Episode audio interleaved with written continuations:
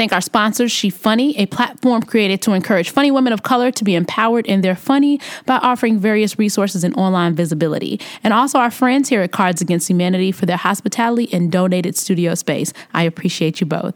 If you're married to a guy who's that famous and that rich, do you just have to accept infidelity no matter what? Just just know that women will be throwing their pussies at him and men are fucking weak. Men are weak.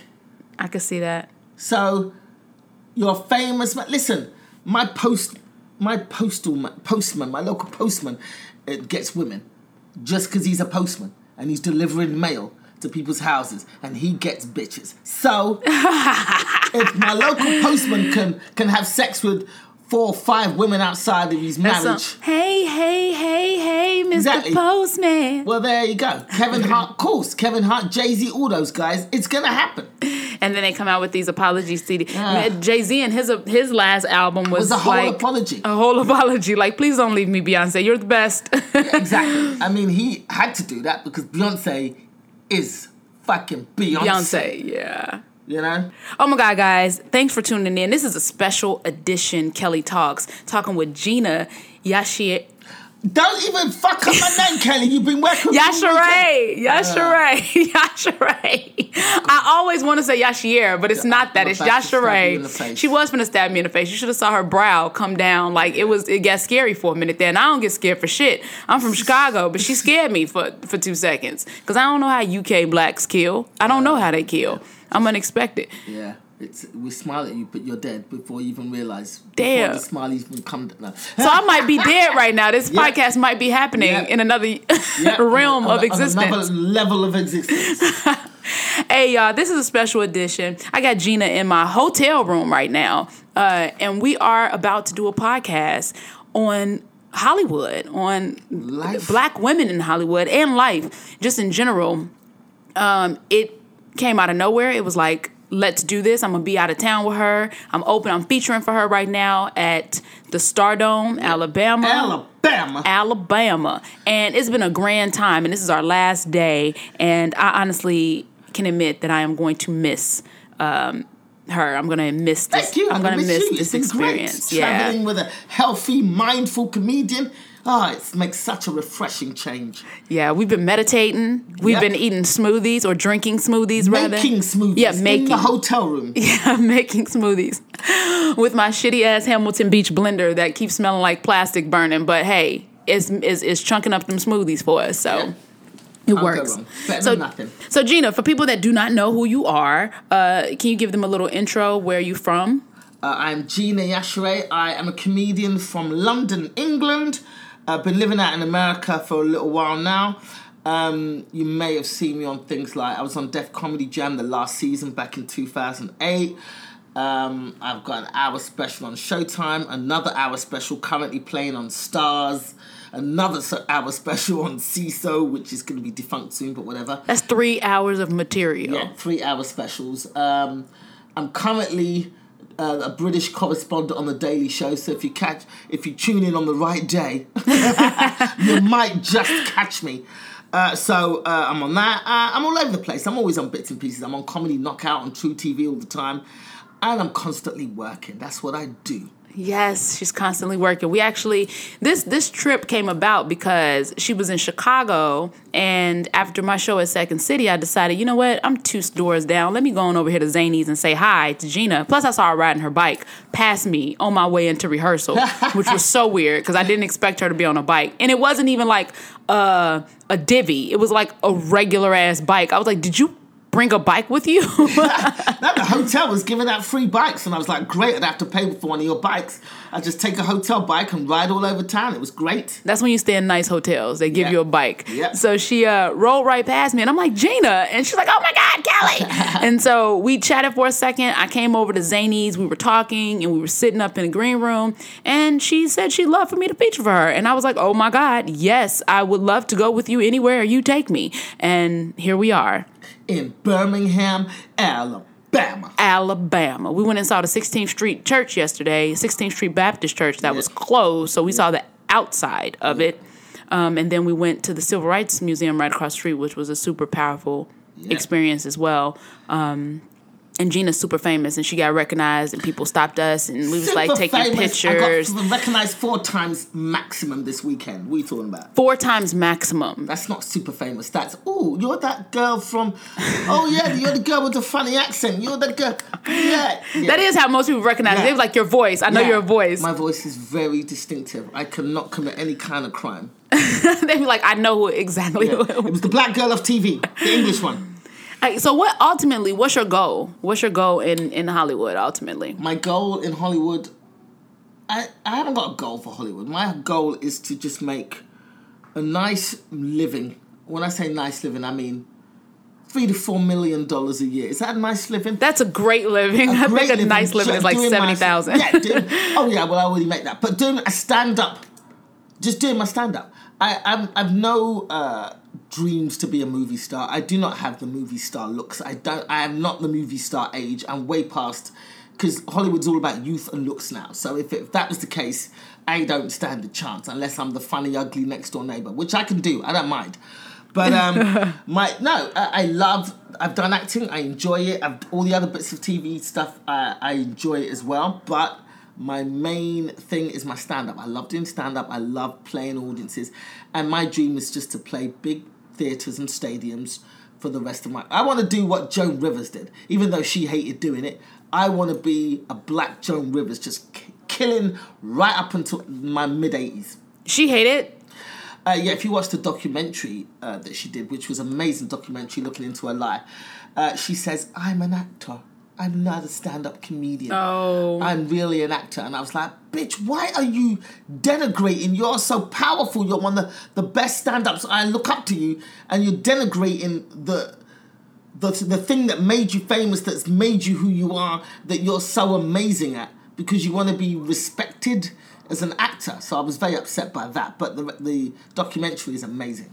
Nice. I'm gonna have to check that out. Yeah. So what led you into stand up? Like how did you how did you even get started into this? Because what was your previous profession before doing stand up? I was an engineer. I used to build and repair elevators. I worked for Otis. Otis. Otis, that's the biggest elevator company in the world. Or it was. I don't know if it still is. But it was the biggest elevator company in the world. I worked for them for a few years. Before that, I worked for a company called British Telecom, which is kind of similar to who does all your landlines in America. Not that you have many of them anymore. AT&T? Right. So I worked for a company equivalent to AT and T, uh, repairing and installing landlines when landlines were the big thing. Uh, so I did that. I was an engineer. I studied electrical electronics engineering. That's what I was. But how I left that, I was working for Otis. Uh, it was a very racist and sexist environment, but I st- stuck it out for four years. And then I was their poster girl because I was the first woman engineer that the company had ever had in their 100 year history in the UK. So I was on all their brochures. Oh, look, we got this little black girl. Ooh, You was on their brochures? Oh, I was on their brochures every time. Yeah, all, all over the gaff. So they used me a lot, but I wasn't getting the opportunities at work I should have been, but they loved me as their poster girl.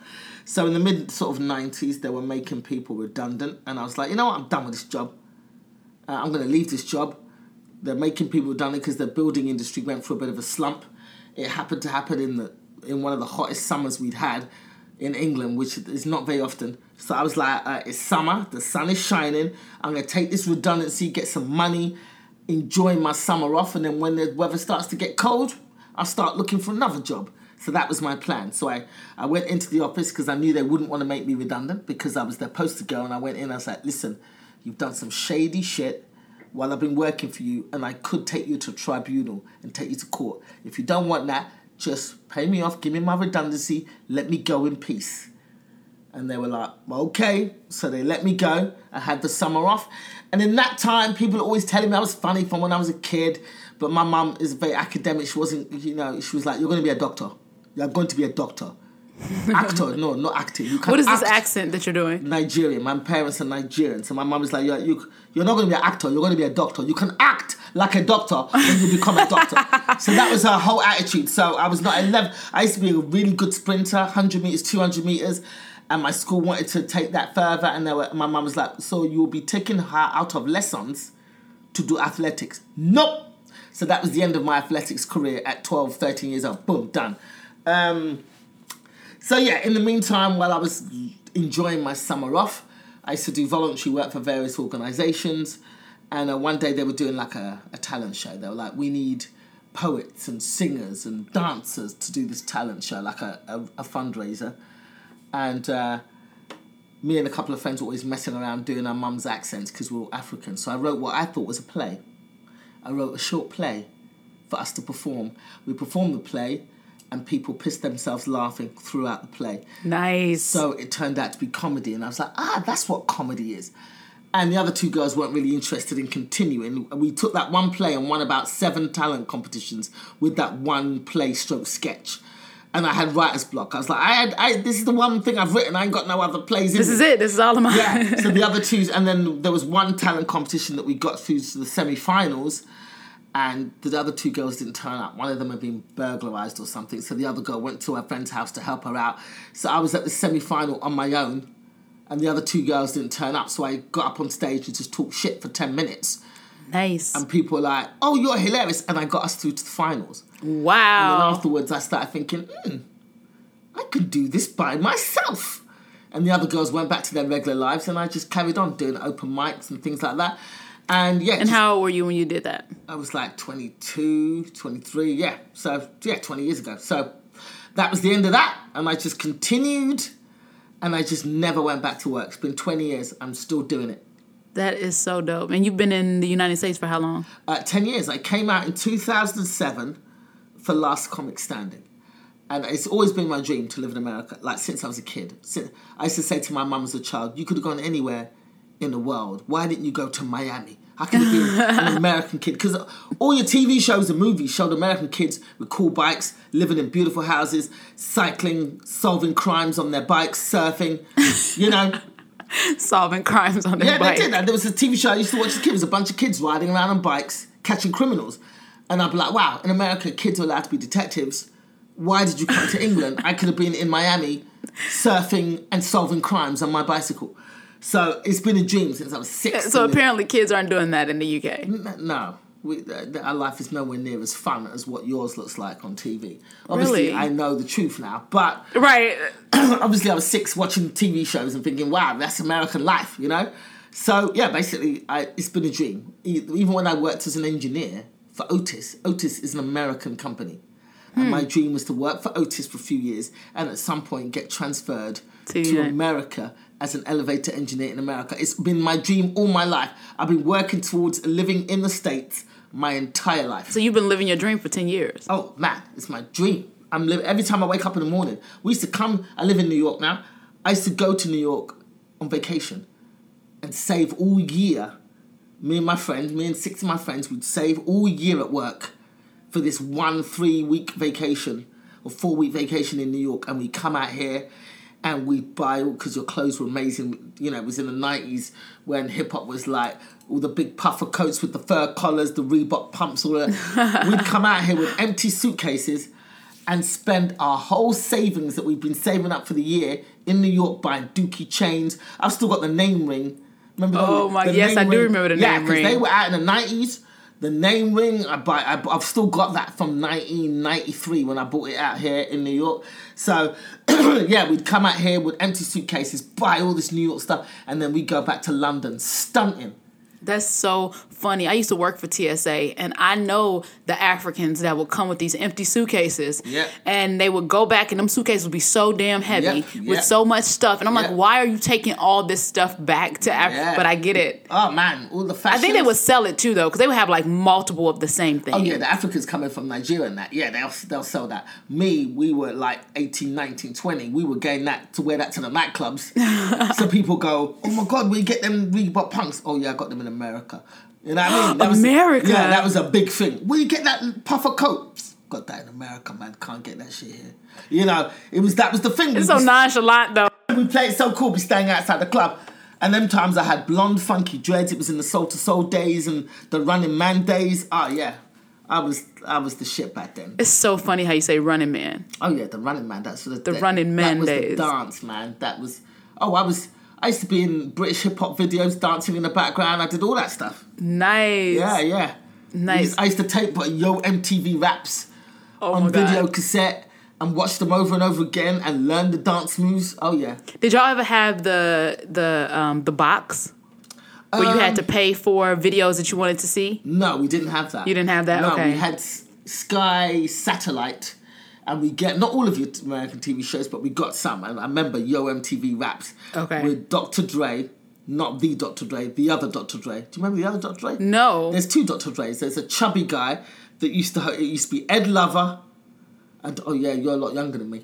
Ed Lover. I do remember Ed Lover though. What Ed Lover and Dr. Dre, the fat guy that was hosting with him. There was two of them. There was a fat guy, and his name was Dr. Dre But not the Dr. Dre. Not the Dr. Dre. So when the Dr. Dre came out, and I was like, "Who the fuck is this? This isn't Dr. Dre from Yo MTV Raps. What is this bullshit?" That's so funny. Yeah. So you had quite a, a, a life of living up to coming to America. Oh, yeah. Now, what has been one of your biggest struggles being here in America? Uh, oh, biggest struggles was making money when I first got here. So when I first came to America, I went to Los Angeles. Now, bearing in mind, I'm coming from England as a comedian, and in England, I'm pretty famous. Like in England, I can sell out two, three, four thousand seater theaters. I can tour, do tours, and sell theaters. So I've got a name. I've done a lot of TV in England. I've never had my own proper show, maybe once, but like I've been on lots and lots of TV shows. So in England, I'm like, oh yeah, that's that. Not to cut you off, define proper. What do you mean proper? Because you use proper a lot. You be like proper this, proper that. What is that exact? What is that? How does that translate into an American word? When did I use it? I've used proper in a couple of different. There's a couple of different meanings to proper. Okay, give me two. Okay, so when you go, that's proper. That means that's really good. That's Okay. proper. When you go, I'm proper hungry. That means super hungry. Uh, when I said I got, I've had my own TV show, not proper, because uh, a channel was doing an experiment where they were doing a talk show format, but using different hosts to host for two weeks at a time. So I didn't have my own show, but I hosted my own show as part of this experiment for two weeks. So that's why I say not proper. I never had my own show like commissioned and my own season of shows, but I did host my own show several times. Interesting. I've heard you use it all weekend, so I was like, What, proper? what this proper word? What is Oh, this yeah? proper? the English mate. That's funny. Okay. Yes, I'm coming from England as a pretty well-known comic, mm-hmm. and in England, the the way comedy's done is com- every comedian was making good money, regardless of whether you had TV credits. The comedy clubs, people go to the comedy clubs based on the reputation of the comedy club. It's, they're not going to see any particular comedian. They go, oh, I'm going to this comedy club because it's a good comedy club.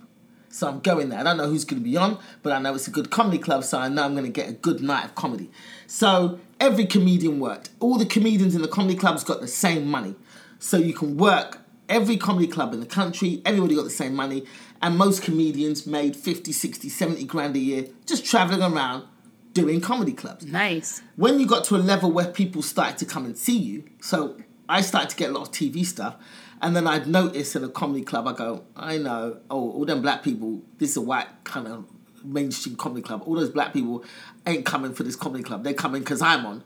When I started to notice that I was pulling in crowds, then you transcend the comedy clubs. Then you move on to your own venues. You start doing art centers. You start doing theaters. So you leave the comedy club for the rest of the comedians that, that are not get got those TV credits who are just so we call them jobbing comedians in England. Jobbing, as in you're working in comedians a job. You're a jobbing comic. You travel around doing the comedy clubs, and then you become sort of not a celebrity comic, but you become a name comic where people come out to see you. So I assumed coming to America that'd be the same format. So I was like, That well, you just work the comedy clubs and be Yeah. a jobbing comedian. again. Exactly. So I thought when I come to America, I came over to do Last Comic Standing. I had that one little TV credit when I moved to America. I thought, well, obviously I'm famous in England, but I'm not here, so I'm willing to start again from scratch. I'll be just a jobbing comic, just going around the comedy clubs, earning a couple of hundred here, a couple of hundred That there. meant getting paid nothing. I'm getting paid. then I go to LA. I move lock, stock, and barrel to LA. Land there. I find somewhere to live. I go to the first comedy club, the Improv, and I go, hey, I'm Gina Yashere. I'm from England. I've got a bit of a name for myself. Here's my website. You can see everything I've done. I'd like to work the comedy clubs, you know. And they're like, yeah, it doesn't work that way here. We don't give a shit how funny you are. Are you gonna sell tickets? No, then we can't book you. And that, and that was like, oh my god, How am I gonna? How how, am I gonna eat? And so, And that's when you became a, a vegetarian. yeah. Fuck. it out. It was, it, that was an eye opener for me. So yeah, I spent. I lived in LA for the first seven years. I was in America, and uh, I I never made any money there. You'd go. LA is a showcase town. The comedy clubs don't pay. It's I- very showcasey, Which I yeah. think is a travesty. Yeah. Because everybody else is getting paid. The security is getting paid. The bar staff are getting paid. The, the people who cook food are getting paid.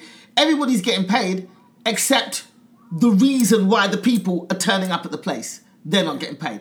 You're doing sets at the improv and getting a check for $8.75 in a check. Yeah. So You don't even get it that night. Yeah. yeah, you have to go back two weeks later. I mean, the whole thing is ridiculous.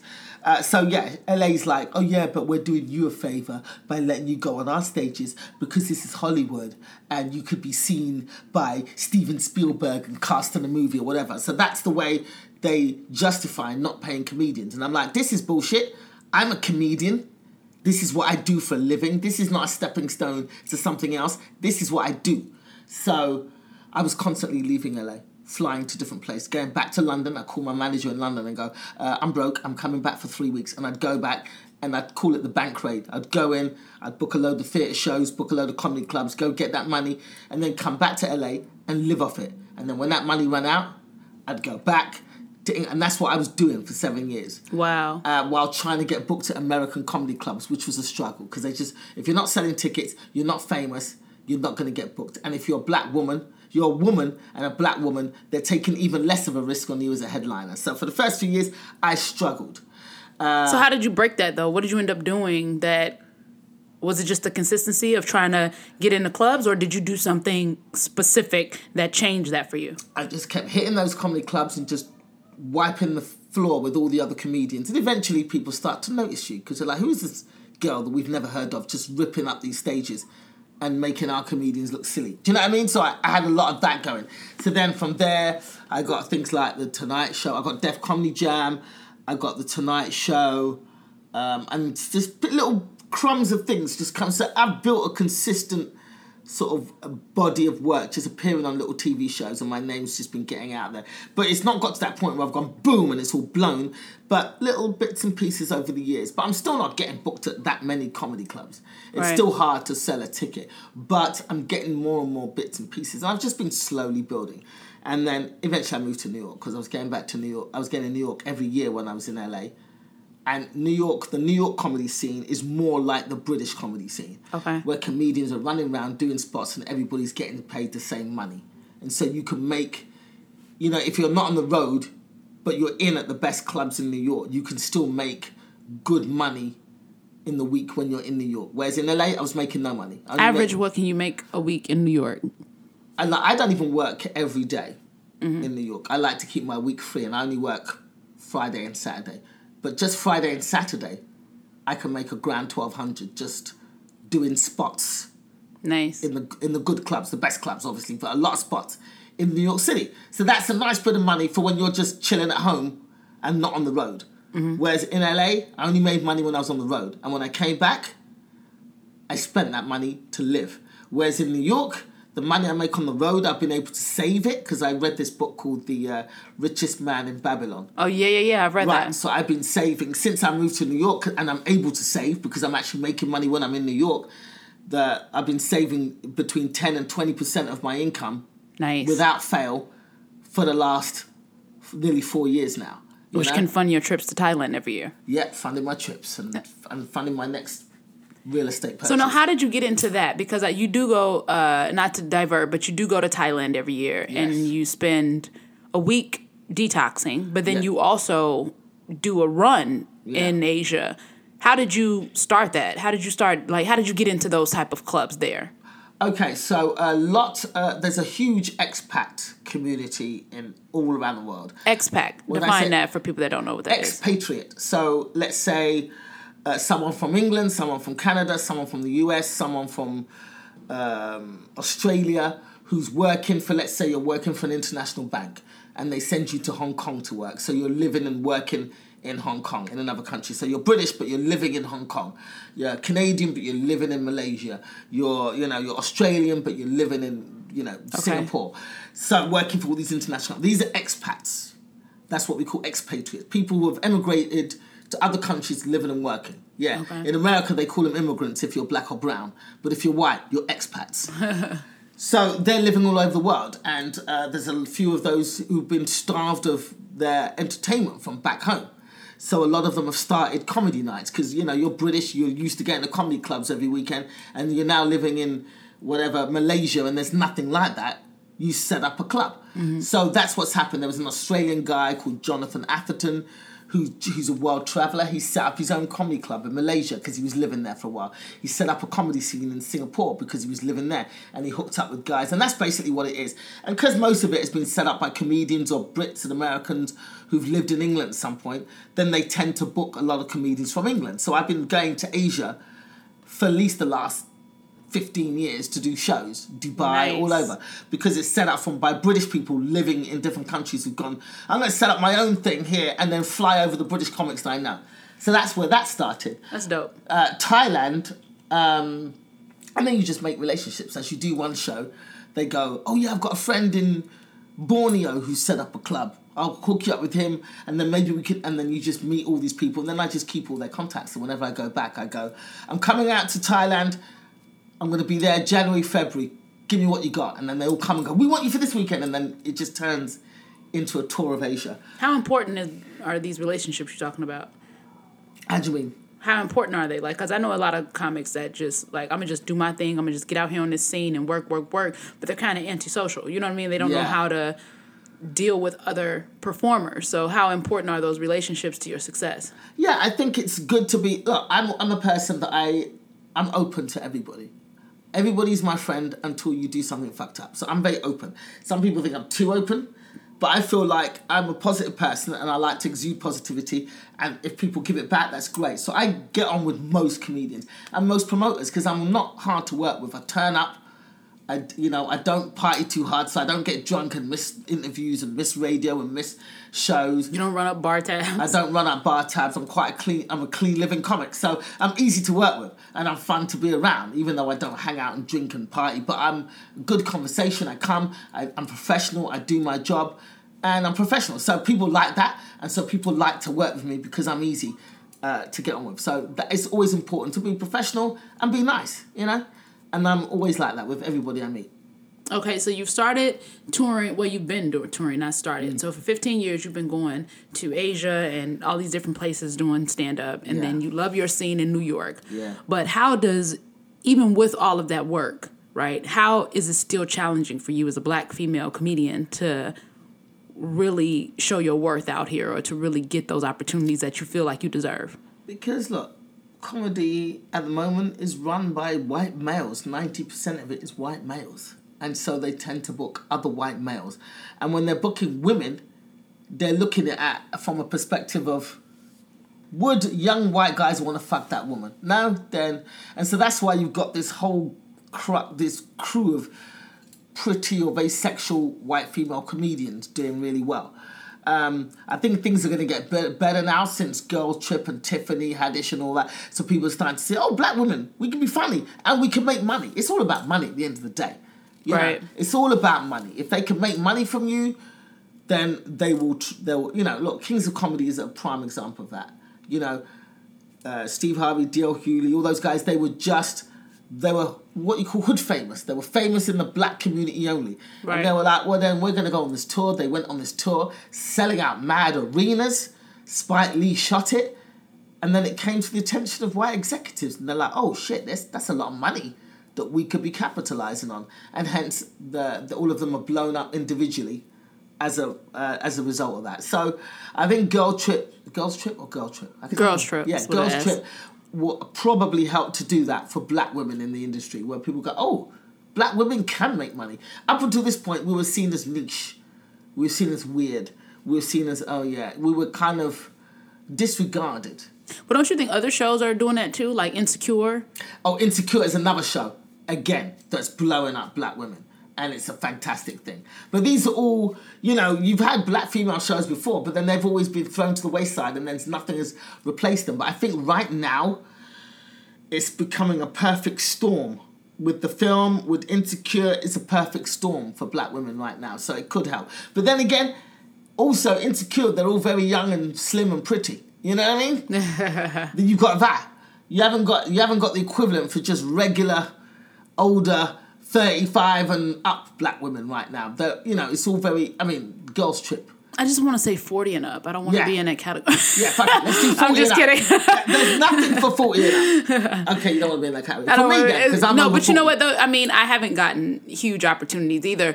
But I'm. I think that a lot of that has been just my own way of thinking. Because you know, sometimes we get stuck in the well, why not me? Well, what if? Why am I not getting these? And we kind of get stuck in a loophole of negative thinking, and that can pull you down too. That can limit oh, your opportunities. Oh, yeah, that definitely can. But you know, you can't help that because you see what's happening in the outside world. You know, like I'm for a black female comedian, I'm pretty successful. yeah, you are. I'm pretty successful. But when I look at my white male co- counterparts, and I, I, know, I know you're not supposed to compare yourself. I was going to say, people. is that an attitude of comparison though? Yes, it is an attitude of comparison, but you can't help yourself. We're human. Yeah. When I see people who've opened for me, Uh-huh. then blowing up and becoming multi-millionaires, you have to look and go, hold on a minute, you were opening for me. How did this happen? And the only difference between me and you is you're white male and have a penis. Yeah. You know, I'm as funny, if not funnier than you are. So you can't help yourself as a human to look at other people who you consider on your level and go, well, how are they? But yeah, so it's, I've take, taken a lot of time working on myself to stop doing that. I mean, sometimes I fall into a rabbit hole of negativity, but for the most part, I've been a lot better. You don't think it's anything they're doing on the back end that that that um, contributes to that? No, not always. No, No. no. People get picked and they get groomed. You know, uh, you see white guys. There's certain comedians who get opportunity after opportunity after opportunity. They they try one show and they go, oh that failed. Let's try him in this. Oh that failed. Let's try him. In. Like John John Mulaney is an example. He's had so many opportunities and they keep getting, uh, the sitcom didn't work. Let's try him in this. Let's try him in that. These are the ch- the chances that white male comics get. The opportunities over and over. It's almost Yeah. like if a black person fails, it's that, that one. We've that's all it. failed. We've We're all done. failed. Yeah. If a black comic fails or a black sitcom fails, we've all failed. So that's when when Insecure came out, I was praying. I was like, please be I love that show. Oh, it's it's fantastic. Amazing show. It's a fantastic show. Very well And, written. Uh, you know, Very well, well written and, and should absolutely cast me if you ever listen to this podcast. It's want a an right. ugly fat lesbian uh, neighbor, please cast me. And I know Yvonne, Yvonne Orji very well. We, we I was in LA at the same time as her. We're both same Nigerian background, and we even actually started writing. Issa? No, Yvonne Orji, who plays Molly. Oh, oh, oh, oh. Yeah, Yeah, yeah, yeah. She is uh, Yeah, she's African. Nigerian. She's yeah. Nigerian. So we both uh, have the same background, uh, same experiences, and uh, before she blew up as Molly, uh, we started. We'd started writing a sitcom together based on two sisters, one brought in born up, brought up in England, one brought up in America, who didn't know of each other's existence. Oh, that would have been dope. Yeah, so we started writing it, but then I moved to New York, and then that kind of sort of fell off. And then she got insecure, so I'll probably never be able to get her on the phone again. So I know that in addition to just the struggles of being a black woman, and then I would think that being British helps you though in America, aside from just being a black woman, because I feel like that. Me being a black woman, I get cap, I get, I kind of get put into the category of this kind of black woman. That's it. Versus you, you show up with that accent, and then that changes. Yes and no. Yes, when people see me and they go, oh, she's British, she's different, she's not quite, you know, because, you know, when you look at my picture, you go, oh, urban, black female comic, you're urban. You're going to talk about your pussy for seven hours. It's going to be very sexual, it's going to be very raw. That's immediately what they expect. Mm-hmm. And even when I'm trying to get bookings at comedy clubs, I know that But don't white comics talk? White female comics talk about the Of course, pussy? but they're white women. They can do that. It's it's it's so edgy. It's you know it's so out there. It's so avant garde. When white women talk about their vaginas, but when black women, oh, it's just crude. You know, it all goes back to that whole image of black women being overly sexual and uh, immoral. Do you know what I mean? It's just Right. the old time thinking that's still happening today. So that's the double standard that there is in the industry. You know, that white female comedians will do that stuff and it's like, oh my god, it's just so, oh my god, this, she's so edgy. And it's like, fuck off, black people have been talking about that shit forever. But yeah, so as a black female comedian, when you're trying to get booked, that's what they look at. Even when I've done, gone and done comedy clubs, which irritates me the most, and uh, I'm like, so what press and what radio are, are you getting me? They're always marketing me to just the urban audiences, and I'm like, Stop doing that shit. I'm just a comedian. Right. Uh, market me to all audiences, including urban. I'm Right. funny to everybody. But they go, oh, we couldn't get any radio for you because, you know, the urban rate. And I'm like, well, what about fucking Tom and Jack at 106.7? Put me on them, you know? Yeah. So I hate the whole thing of being put into a box because of the way I look. As a British. And I feel like I don't mean to cut you off, but I feel like your audiences. Um, I've seen you at both. I've seen you here in Alabama, where the audience is ninety percent black. Just because I think Alabama, I mean Birmingham, is ninety percent black, so that's going to be your turnout. But I've also seen you at Zanies in the middle of Old Town, where there's a bunch of old fucking white people, and there's a bunch of white people. Period. The audience is eighty five percent, ninety percent white, and you've killed at both. Like your your your comedy content is not tailored to a specific genre of people. Exactly. I've always marketed my comedy as world worldly. I talk about myself. I'm talking about experiences as a human, not as just a black human or just a white human or just a female human or just a lesbian human. I talk about all of that stuff, but it's a it's from a worldly view because I've traveled so much as a comedian and I've performed for audiences all over the world. You have to know how to adapt. So yeah, that's my difficulty. Yeah, the British thing helps in a way because it gets me noticed more because I stand out. They go, "Oh shit, you're different," but then they go, "Ah, but we've never seen one like you before." So we don't know what to do with you. So I feel like I'm always opening the doors, being the first of everything. But then I get left holding the door while everybody else comes through. And that's happened to me in England, and that's why I ended up leaving. It just happened. I feel like it's That's happened to you in real life, where you've held the door and people walk. yeah, it happens to me in real life and in comedy. So I feel like I feel like I'm always the the trailblazer. So I'm the first sort of black female comic that's come to America working from the bottom up, you know, Def Comedy Jam, Tonight Show, doing all that stuff. But I know I'm in my forties now, so I'm they'll they'll always be looking at me and go, Oh, that so the black British thing does work. Let's find a younger, prettier version of her. And that's basically what happens to me all the time. I can see that being um, frustrating for Yeah. sure to have to deal with, but I it's also a beautiful thing that you're opening doors for comedians to have that opportunity. Like you're being that that that comedian that's Oh. like, oh my god, had Oh, yeah. Gina not come, had Gina not been bold enough to go out here and do these things, then we wouldn't have these opportunities. Which is great. I love the fact that I'm always the first to open the doors, but I want to get some sex success off the back of it too. I don't want to be left open the door and then seeing all these youngsters come through and uh, sort of uh, gain from all the hard work I put in, and then I've been left and I'm left behind. That's Yeah. what is my fear, which t- has happened to me in the past in England. I've done that. I've been a trailblazer. Uh, you know, I was the first sort of black British Nigerian comedian doing mainstream comedy on television in England, and then they were like, "Oh, so black black Brit comedians can be funny to white people. That's great. She's awesome. Let's go get a younger, hotter version of her." And that basically is what happens to me every fucking time. And so that is my fear that I've come to America and I've shown that it can be done. I've worked my ass off for 10 years building up this reputation. But I know there's there's a load of uh, British comics, black British comics in England watching me going, oh shit, we can go to America too. It can be done. And they'll follow my pattern. Then some of them may even follow parts of my material. That's been done too. And they'll come and they'll go, great. And then and because they're younger, I'll be I'm the old lady. ho- Come on in, people. Come on in. You know what I mean? And that's Right. the fear. You know. Now, to divert a little bit, um, so it's not been just comedy that has been sort of kind of a struggle. You've dealt with some health issues as well. You were diagnosed with lupus Yes. at what age? Oh gosh, I was diagnosed in like 2006. So you weren't in America yet. No, I was living in England. Uh, I was obese at the time. Well, I struggled with my weight all my life, so I was an extremely skinny kid. Like my nickname when I was a kid was Flamingo, because I had totally or or Sri Lanki. That was another one. Sri Lanka. Sri Lanki, like the country Sri Lanka, but Sri Lanki. Uh, super skinny. I didn't even know there was a com- country. country called Sri Lanka. Oh, We're not. We're not. We're not. We're not that smart here in America. You've got to travel more, Kelly. I'm gonna bring you to Asia. You need to see the world. This- I do. I this is the do. I thought about marrying an Asian. I was seeing the world. I thought that's what it was. You married an American Asian. I did. I did. He don't speak a Asian. lick, a lick of, of What, another Japanese or language. Ja- no. No he Mandarin, speaks. no Cantonese? He speaks English. oh man. Yeah. You just got quiet, like, God damn it.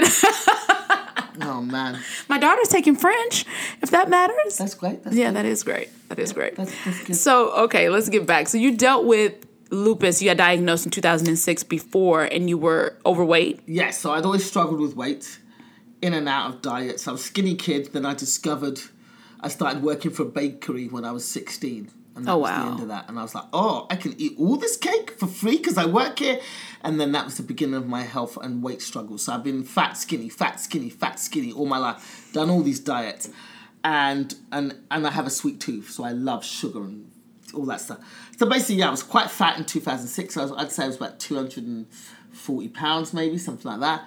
And I, got, I started to feel joint pain, and I'd wake up in the morning, I couldn't open my eyes because my eyes had dried out, and I was not producing tears. And I went online, and I was, and I, I had it sort of. I basically did all my research, and I had it down to either rheumatoid arthritis or lupus, and I was actually hoping it was lupus Really? because rheumatoid arthritis destroys your joints. It destroys it. So I was like, lupus I could work with because at least I can, you know, hold it at bay. So I had it down. I went to a rheumatologist. Long story short, diagnosed. They had me on all this medication. I was on uh, steroids, anti-malarial tablets, uh, uh, all kinds of stuff for pain because I used to get really bad joint pain and swelling, migraines. It was a lot of pain, a lot of pain. Now, do you think that you caused? Oh, I don't know. I don't want to say caused. I don't want to use that word. Yes, Okay. I think I caused it. Okay, because I was wondering if that's something that can be caused. I, I truly believe with with my MS that they say that it is a condition of the nervous system that starts from traumatic distress at a very young age or in utero, and I, I really believe that a lot of people that get diagnosed just comes from very hard, stressful, emotional backgrounds, and it's difficult to uh, deal with that, and so it, it turns into a, a physical ailment. But I also think it's something that can be cured even without medication. But I haven't proven that yet, and I don't want my legs to stop working because that is something that can happen. so it's a scary, it's a scary thing. You've gotten off medication, right? Yes. And you've changed a lot of things on your own. Yes, I feel like we're being poisoned. Uh, I, our food is being poisoned. We're having uh, our food genetically modified. We're having all kinds of chemicals. I mean, if you had a plate of food and got cockroach killer and sprayed it all over your food, that's basically what we're eating. Oh, because of the pest- yeah, because the pesticides. You wouldn't spray cockroach killer on your food as a, as a dressing and then eat it, but that's what we're doing. So we've got a lot of chemicals in our food. Our food is being Nicely with. put. You don't think about it like that. Well, exactly, exactly. like I didn't. I never thought about just taking roach killer and spraying it over my salad. Like ooh. Well, exactly. But that's what we're eating. with so you eat all organic, or you eat? all organic. So basically, I was on a lot of medication. I was very ill, and I was not getting any better. They had me on tons and tons of medication, really. And at one point, it got so bad. I mean, it's a mixture of the food, the environment, the pollution. Definitely the food. Food, I'd say, is eighty percent of it. Because I, if I, when I go back in my timeline, I think I, uh, I made it worse and made it come into existence because I did the Atkins diet. Now, the Atkins diet, if you know, it's all high protein, low carb, lots and lots and lots of meat yeah, yeah, yeah. And I lost weight on the Atkins diet, and I was like, yay! And I and I kept every time I put on weight again, I'd go back on the Atkins diet. So I was eating a ton of red meat and cheese. That's what I was living on to lose the weight. And red meat is highly acidic, highly bad for your body, as is all dairy, and that's what I was living off for years. And I think that's what helped bring on the lupus. This concentrated times of eating a high meat, highly acidic diet. I think that brought on my lupus. When I look back at it, I thought, yeah, I got diagnosed with lupus literally straight after the time span of when I was really on the Atkins diet. So I think that uh, was part of it. And just eating really badly. Um, and, I, and stress as well, because I, I got diagnosed with lupus. They gave me a steroid injection, and my joint pain went away. And I was like, yay, I'm back to normal. And then I went and did some shows in Dubai, and I rode one of those quad bikes. What are those bikes? The ATV things. Oh yeah, yeah. I yeah. rode one of those in Dirt Dubai. bikes, Yeah, like the four wheel. Four wheel, yeah. Uh, I rode one of those and crashed it. Had a very bad accident. Oh no. Uh, concussion, dislocated thumb, all of that. And the stress of my body, that trauma, my lupus symptoms went from 30% to 100. wow. So where I was fine up until that point, they give me a steroid injection and the joint pain, the steroids, you know what steroids do, completely reduces the inflammation. I was like, yay, I'm back. No steroid injections could reduce the pain after that accident because my Wow. body just went, huh, what happened? And the lupus symptoms just went crazy. Oh, wow. So it got worse. I got super ill. They were, and you're only supposed to have these steroid injections like one, five times in your life. Do you know what I mean? Because it's very high doses, and steroids, if you take too many, after a while it starts to actually crumble your bones and damage you. And I had four of those injections within the first two years, and you're supposed to have five in a lifetime. So I got sicker and sicker and sicker. What Then- year was this? uh, this was like 2000, yeah, all around 2006, 2007. Oh, okay, same time. Yeah, all in the first two years. And they were like, we don't know what to do for you. Um, we think you should do chemotherapy. That's what they said to me. You need I didn't do- even know chemotherapy was something that they yeah, would use for lupus. Use it for cancers. They use it, basically, it's like a reboot. It's like a hard reset on your phone. Mm-hmm. Do you know what I mean? They put, and it blasts everything. Blasts everything, just wipes your immune system clean. And that's what they do. They because the chemo kills everything. It doesn't just kill the cancer cells or the lupus, or it kills healthy stuff as well. That's why it's so awful to do. So basically, yes, it's a hard reboot. Um, so they were like, "We want you to do chemotherapy," and I was like, "I don't know about this. That's a cancer treatment. I don't like the idea of the chemotherapy." And around that same time, I'd watched a TV show um, about some celebrities that have been taken to Thailand to do a detox where they fast for seven days and do coffee enemas every day. And at the end of it, some of them had health issues that had gone or, or reduced and they'd lost a lot of weight. There was one woman who said, Yes, in that one week, Kim lost 13 pounds. And I was like, Oh shit, I'm going there. And I booked a flight because that's the kind of person I am. I'm like, I'm doing it, I'm going for it, let's do it. And I booked a flight, went out to Thailand, did that detox, also lost 13 pounds a week. And that's where I started to learn about raw food because while you're doing the detox, you're doing courses on health and how to eat alkaline diet and how food is medicine. And that's where I started. How wonderful is that? Yeah. So yeah, I started learning about raw food, how to eat an alkaline diet. Uh, I found out about you know blending, juicing, dehydrating, eating living a living diet, and so I was like, oh, let me try this. Um, and basically, I started doing it when I got back. It took us. The, I went back every year. I went to Thailand every year, and the first year I came back, I was like, yeah, I'm gonna do that, and then never did it for a year, and I was still sick. Then I went back the following year. In fact, I went back about two or three times before I actually decided to take it seriously. Um, I started doing this eat right for your blood type thing. That helped me lose weight, but I didn't get any better. So, yeah, it was about the third detox. I was like, okay, let me do this for real. So I went and bought a Vitamix blender. I bought a juicer. They're the best, aren't they? I Yeah, love I love the Vitamix, the best blender on the market. I bought one of those. I bought a juicer. I bought a dehydrator. I bought all these things. Started blending and making smoothies, and thought, let me try this raw food diet and see how that goes. Within a month of eating raw, now, when you say raw, as in not eating any cooked foods. So a dehydrator any is what like foods? Nothing cooked. Nothing oh, heated. Oh, cooked Yeah, nothing heated over 103 degrees Fahrenheit. So the food is still alive. Once you cook it over a certain temperature, it dies. So all the temp, all the vitamins, all the good stuff, the antioxidants, they all die. So a raw lifestyle is eating everything living. So you're still getting the full benefit of all the nutrients in the food. So I started doing that. And within a month, I had a raised toilet seat because my knees were so bad I couldn't sit down. Wow. I'd have to, I had handles by the toilet so I could lower myself slowly onto the toilet because my knees and joints were so bad. You know, I And that was that was a result of the lupus, or yeah, that was the lupus. Just the, the flare ups were so bad. My body it was, was was in inflammation the entire time. And at that point, I was living in LA. I'd already moved to LA at this point now. Wow. So I was sick the first couple of years I was in LA. The first year and a half, and not making any money. not making any money, and then having to drag myself on flights to go back to London to do shows, and coming back with my joints swelling. The, I was so it was so bad. Even when I got slim, I got really skinny at one point. I remember that. That was your special, your HBO special, right? Weren't you? the Showtime special. I mean, Showtime, I'm sorry. Yeah, I hadn't started doing Raw yet. So even though the special I'm slim, I was still ill. I still Okay. had the inflammation. Like if you look at the way I move on that special and look at the way I move on this latest special, you see that first special, I wasn't quite as physical because I was, even though I, you know, I'd taken a bunch of steroids before the show, Wow. to bring down the inflammation just so I could do the show. I was constantly. So I went raw.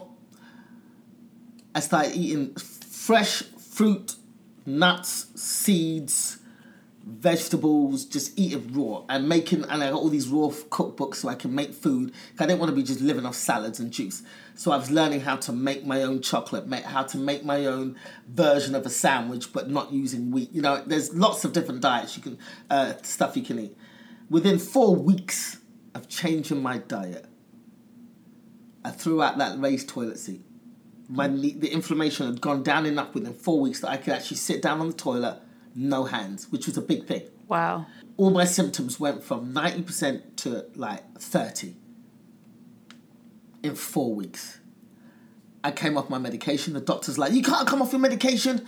You it will cause a shock to your body. You can get really ill, and you can you could die. All this kind of stuff." And I was like, "Nah, I know my body.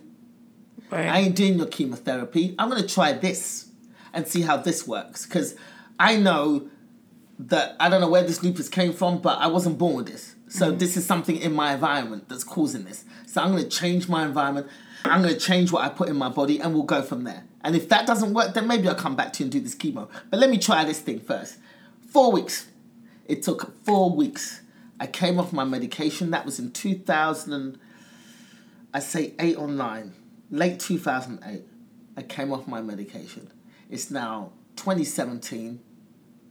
I've never taken another pill for lupus since. Just by changing my diet. wow. That's it. You know, you read about that, you see it all the time, and and there's I think it's just a, a um, a attitude of habit as to why people don't right. You Yeah. know, change. It, it's like it's not. It, it they say when something's bad enough, right? It'll either be so bad that you can't take it anymore, you have to change, or it won't, and you'll just kind of stay in the pain because the pain is tolerable. Or you just uh, believe the doctors so much. Yeah, you You know, we it. put so much faith in Western medicine. I know friends who have got lupus, and I'm like, you need to do this. Stop eating this. Stop eating that. Stop doing this, and you will get better. But they have so much faith in Western medicine, they keep going back and taking the pills and doing. And the thing is, they don't know about lupus. So all these experimental treatments. I've got a friend of a friend. Um, her lupus. I met her. She's married to my brother's best friend, and she got diagnosed around the same time as me. And our symptoms were on the same sort of level. And then I changed my life, and I started getting better. And I kept saying to her, "You need to try this." And I sat down with her for like two hours, and I wrote out a list of what I'd done. I was like, "Stop eating this, stop doing this, drink more alkaline water. Just do make these simple little changes." to your life and you'll notice an improvement. And she and she said some stupid shit to me like, oh yeah, but I love my pork chops. I'm like, okay, do you want to die for these pork chops? Because Right. but yeah, she didn't listen, and eight years on, she's looking at dialysis because the lupus has damaged her oh kidneys no. eight years on, they have her on all kinds of medication. She's taken a hundred different pills a day. And some of them are interacting with others because the doctors don't know what's happening. So they'll go, Oh, we got this new drug. We don't know. It, it might help. Take that. Oh, we got this other new drug. And they're just giving her all these new drugs. And some of them are counteracting each other, causing side effects. And then they'll give her another dr- drug to the- counteract the, side effects that this other. So she's on all these different drugs. She's getting sicker and sicker. Her, her kidney function, her kidneys are starting to fail. And I'm just like, ah, you know, you just can't. You, you, you can't change people's mindset. It's all about mindset. You gotta, you know, look, I was living that way for years and it took my mindset to change and go, okay, it's time. I really need to make this change. And not everybody gets to that point. Even when you're that sick and you're, cl- you're almost, you know, Yeah. the mindset is still, they still believe these doctors so mm. much that they're not willing to take that risk on themselves, invest in themselves, and go, let me try something else. Let me not rely on someone else's opinion, because that's all it is opinion. Yeah. It's opinion. Just because they're doctors doesn't mean they know everything. Because these doctors can't explain why my lupus has been in remission for eight years, nine years. Yeah. They can't explain. Oh, it's gone into spont. That's what they, I did a newspaper uh, interview in England in the, on the Daily Mail, which is a big newspaper in England, very right wing.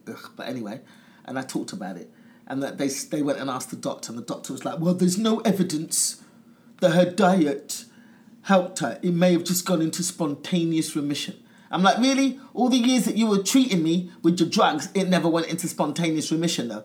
But as soon as I changed my lifestyle, now you're talking about spontaneous remission. Doctors don't know everything. Wow, this has been a dope ass interview. Um, I, for one, I just love talking to you because I love your accent. Uh, I be sitting there trying to pick up on it, like, oh, I like that.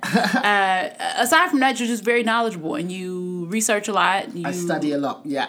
Find out a lot of information that um, some of us are too lazy to look up. Yeah, I got to tell you how to do a proper shit. I forgot, that reminds me. Yeah, you keep telling me about that. Uh, apparently, I've been shitting wrong my whole life, guys. And Gina's gonna tell me how to properly shit. Yes. A proper shit. A proper shit. But yeah, so thank you so much for coming on here. Like we have this thing. Well, I it's not we. First of all, I'm the only person that does a podcast. I don't know why I always say we. Probably because I got multiple personalities. There's a bunch of bitches inside of me. but uh, I have this thing that I'm trying to implement now, where I ask three questions at the end of a show. Um, yeah, so it, they're they're very random. Um, one, what is your absolute favorite thing to do in the world? If you could go and do that every day of your life, what would that be? Massages. You would get massages. I love massages. Okay. Yeah. Two, who is your absolute favorite person? They could be living or dead. It doesn't matter. If you could call them up right now and talk to them for hours and hours, who would that be? Oh, there's several.